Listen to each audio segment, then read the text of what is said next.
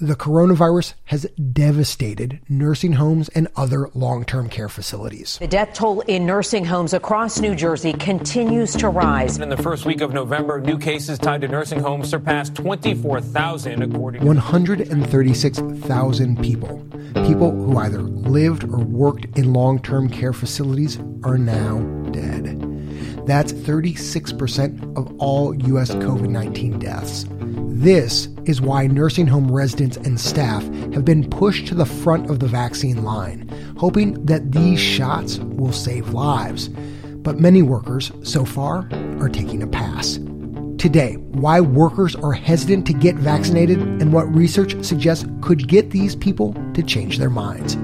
From the studio at the Leonard Davis Institute at the University of Pennsylvania, I'm Dan Gorenstein, and this is Trade Offs.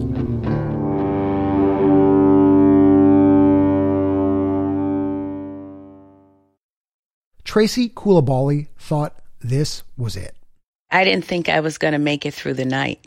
Tracy struggled to breathe lying in her hospital bed that Sunday night in early April. Just a few days before, the 50 year old was at work, videotaping virtual sing alongs and trivia games for the residents at the Jewish home at Rockleigh, a 180 bed New Jersey nursing home just a football field from the New York border. I always refer to April as the five year long month of April. We didn't have testing. We didn't have sufficient PPE. We didn't have anybody giving us answers. So we had to, we had to figure it out. CEO Carol Silver Elliott's facility was already in lockdown. She directed residents to stay in their rooms. She tapped specialists to devise care plans for the sick. I don't know that any of us got any sleep for the entire month. I will tell you, I didn't. And all night long, all you think is, what else can I do? What else can I do? What else can I do? 21 residents died in those first few weeks. More than 50 staff members got sick. That included Tracy, the nursing home's director of recreation. Now diagnosed with COVID 19, Tracy found herself curled up in the fetal position in a hospital bed hooked up to eight liters of oxygen. She reached for her phone and called her oldest daughter. I told her she gave my life a purpose, and I told her to make sure that my youngest daughter goes to whatever college she wants to. You know, she was like, Ma, don't speak like this. And I asked her to keep quiet because I was that winded. My breath was very labored. So I, I heard her tears. I felt her pain, but I needed her to just listen. She called her twin sons next. Then she went to call her youngest, 16 year old Bria, but she couldn't. Something made me pause. She wants to be a doctor. I wanted to be here to see her in her white lab coat, to see Dr. Coulibaly on a nameplate. So I had taken some photos with her cap and gown and with her with her uniform. And I took pictures of her with stethoscopes on. And so I just kept scrolling through my my phone looking at her. And um I I wanted that to be the last thing that I saw. As Tracy lay in bed, she thought of her mom, her rock. I was looking up to my mom, who's no longer with me. And I remember saying, Mom, I'm not ready. My kids are not ready. Tracy made it through the night and found a nurse standing over her the next morning. She said, Wake your ass up and it reminded me of my mom. I kind of felt my mother spoke through the woman, through the nurse. Prayers answered. Doctors discharged Tracy three weeks later. When she could finally return to work in late June, Tracy immediately saw that five year long April had ended. The Jewish home had closed all but one of its COVID units. Still, the virus had left its mark. I went up to the units and I just circled the unit And I immediately recognized who was no longer with us. Tracy made her rounds, gathering up ghosts. Ruth Weissman. Every day she'd see me, she'd be in her wheelchair. She would give me a kiss and say, you know, good morning, good afternoon, sweetie. I love you. Tracy carried Ruth and all the others she'd lost back downstairs to reclaim what COVID had robbed from her a chance to say goodbye. I came back to my office and pulled out my box of tissues and I, I, I cried for about five minutes and pulled myself together and then restarted my day. When we come back, nursing home vaccine mandates, Waffle House gift cards, and Tracy's reluctance to get a shot.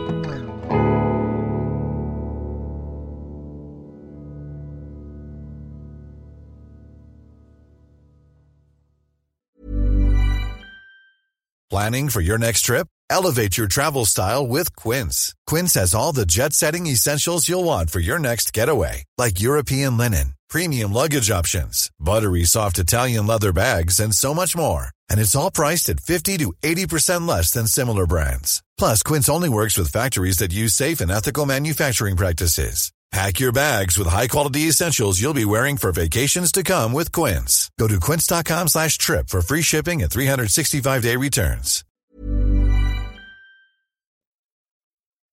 Welcome back. Long-term care facilities have now, by mid-January, received more than 4 million doses of the COVID vaccine, according to the CDC. The high infection and death rates in these facilities pushed residents and staffers to the front of the line.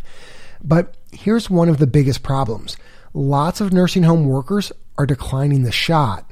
Sure, some facilities say they've vaccinated at least 80% of their workers, and it's hard to be definitive when there's no coordinated data collection on this yet.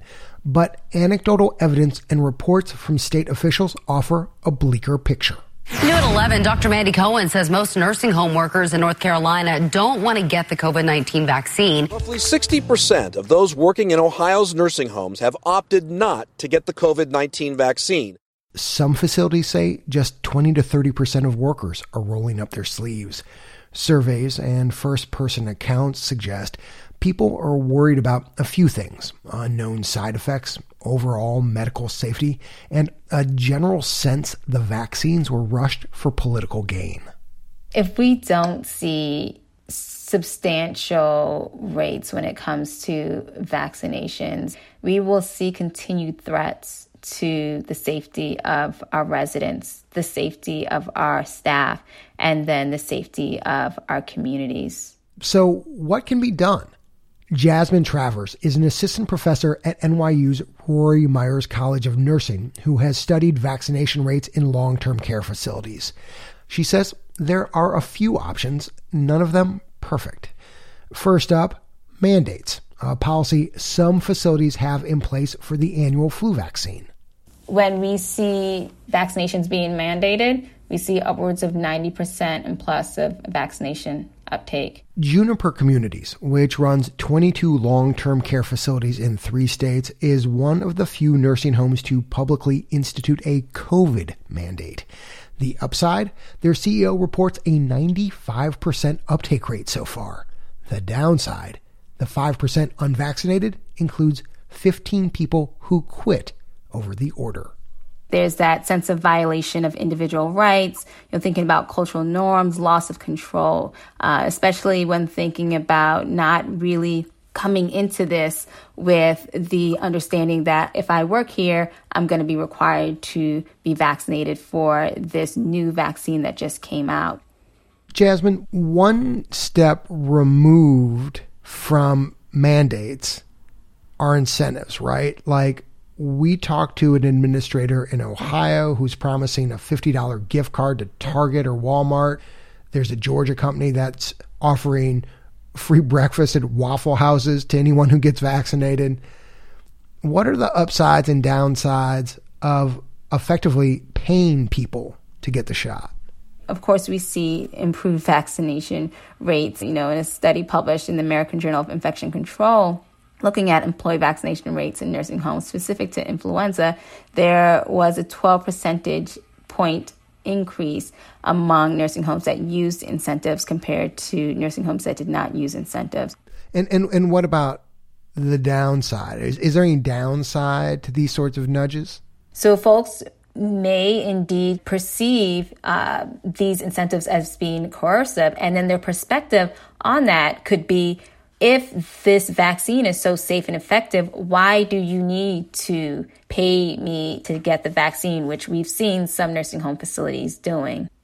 Jasmine knows some nursing homes don't have the resources to throw around gift cards or the bandwidth to launch time consuming COVID education campaigns. She's particularly concerned about places with high shares of black residents and people on Medicaid, which often have fewer resources and lower staff flu vaccine uptake rates. But Jasmine says something important is getting lost in this mad dash to vaccinate staff. The long standing issues that have often made frontline workers in nursing homes feel unvalued and invisible. We hear a lot about the low payment that nursing assistants receive. But I've heard a lot of nursing assistants say pay is one thing, but it's the respect. Like they want to be respected. Jasmine has conducted interviews with nursing home staff since 2014. She's focused primarily on nursing assistants who are responsible for much of direct resident care. About half are people of color nationwide, and they're some of the most reluctant to get COVID shots. Jasmine's research documents the significant mistreatment some of these workers have faced. When you say significant mistreatment of nursing assistants, what are you referring to? It's verbal abuse, it's physical abuse, um, abuse from residents. It's been characterized as being on a plantation, you know? I've seen these things. I've seen where nursing assistants are called very hurtful things, things that, you know, people of color were called very often years ago, but are still called that in the nursing homes. Jasmine says, given this history of mistreatment, it's especially important for nursing homes looking to solve vaccine hesitancy to engage workers directly. Is there any research that shows when you do include nursing assistants at the table that has an impact? Yes. They perform their duties better. They have higher morale and job satisfaction, and they're less likely to leave their jobs. So we have nursing assistants who are more invested in you know their work and the work that is coming out of the institution. This idea hasn't been tested on vaccine uptake specifically. In your mind, as an academic, is the evidence solid enough that you would go out and you would personally encourage other nursing homes to take this step to bring the nursing assistants and other staff to the table? Most definitely. This is a piece that is missing that nursing homes need to include nursing assistants. They're the largest proportion of staff within a nursing home. They provide the majority of the care. So it only makes sense that these people would and need to be at the table. We're not trying to convince, right? We're trying to understand, you know, the reluctance Jasmine, I, I really appreciate you taking the time to talk with us on trade offs. Thank you very much. Sure, no problem. Thank you so much for having me, Dan. It's been a pleasure.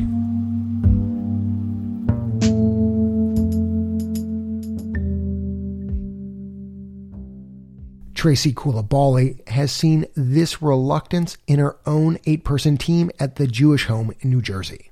All of us were reluctant. Everybody had their reasons. One woman worried the shot could set off her allergies. Another had respiratory problems. And Tracy, why, after her close call with COVID, would she hesitate? I don't live in fear and I don't work in fear.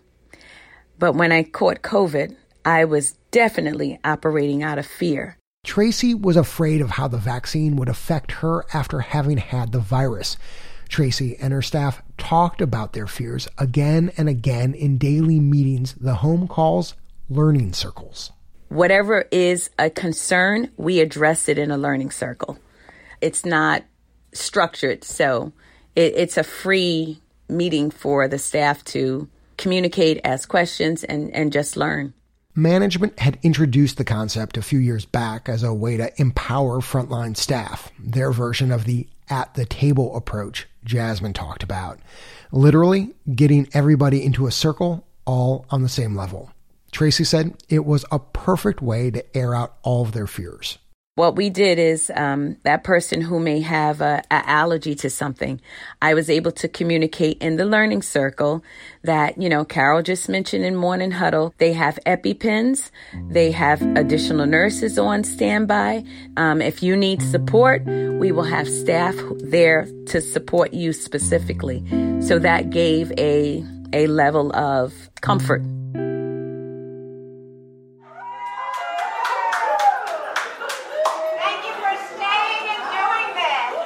It's Monday, December 28th, Vaccine Day at the Jewish Home. Balloons with big stars hang from the ceiling, greeting staff at the door. Music booms through the hallways. Staff and administrators dance, dressed in matching turquoise t shirts. After researching the vaccine, Tracy has decided the risk of getting COVID again is not one she wants to take. She's nervous as she sits down. There was some anxiety because I was chosen to be first. Coworkers watch as the pharmacist rolls up Tracy's sleeve, wipes down her arm, and injects the vaccine. I, I remember, you know, my eyes welling up with tears as the needle was going in. And as I walked towards the exit to go to the recovery station, uh, they actually dropped. they dropped. So you kind of feel like um, it's over. Like like COVID can't touch me. Like you got a force field on. Every member of Tracy's team got vaccinated that day. In all, 56% of the Jewish home staff got a shot. That's about in line with the anecdotal average nationwide. I'd like 100%, but I thought 56% was a was a good first step for us. Jewish Home's CEO Carol Silver Elliott says the home's second vaccine day, the last chance for the remaining 44% to get their first shot, is next week. So Carol's channeling politicians right before election day, working the halls, hearing people out, and coaxing them to sign up. She tells them, think back to what that building felt like during the five year long April. You remember standing at the bedside of people that we loved and treasured and knew for years and watching them struggle for breath.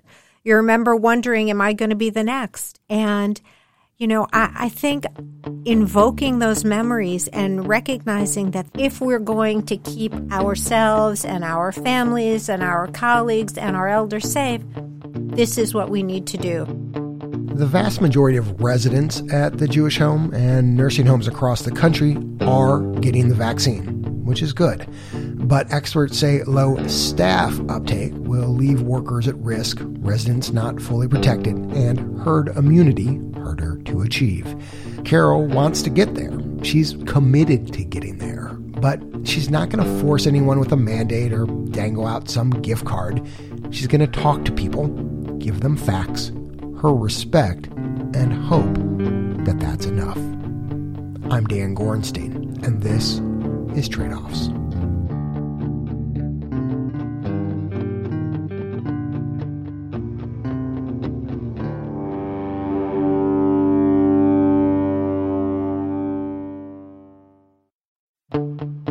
The last time Democrats had control of Congress, the yeas are 220, the nays are. They created the Affordable Care Act. The bill is passed. And in 2020, Joe Biden campaigned on the law's legacy. I believe we have to protect and build on Obamacare. In charge of Congress and the White House once again, how will Democrats turn that campaign promise into policy? Next time on Trade Offs. If you enjoyed this week's episode, tell a friend about the show and give us a rating on Apple Podcasts or whichever app you use. If you have an appetite for more trade offs, sign up for our weekly newsletter by clicking the link in our show notes or tapping the big orange button at the top of our website, tradeoffs.org. And of course, you can follow us on Twitter at TradeOffsPod. Trade Offs is produced by Ryan Levy and Christine Fennessy Chief of Strategy and Operations Jessica Silverman, Communications Manager Matt Clyburn, Operations Assistant Jamie Song, Sound Designer Andrew Perella, and Senior Producer Leslie Walker. The Trade Offs theme song was composed by Ty Sitterman with additional music this episode from Blue Dot Sessions. Additional thanks to Ezra Halevi, Bria Coulibaly, Esmeralda Tavar Mora, Rich Pfeiffer, Melissa Fidjelkowski, Boshni Antoine, Lynn Katzman, Heather Klusaritz, David Grabowski, Greg Miller, Rebecca Turner, Lori Taylor, Lisa Sanders, Tamara Konetzka, Vincent Moore, Whitney Robinson, Marty Wright, Paul Katz, and the Trade Offs Advisory Board. Trade Offs is supported in part by the Robert Wood Johnson Foundation, Arnold Ventures, the Leonard Davis Institute of Health Economics at the University of Pennsylvania, West Health, the California Healthcare Foundation, and the National Institute of Health Management. The views expressed in this episode are those of the individuals and not those of Trade Off staff, advisors, or funders.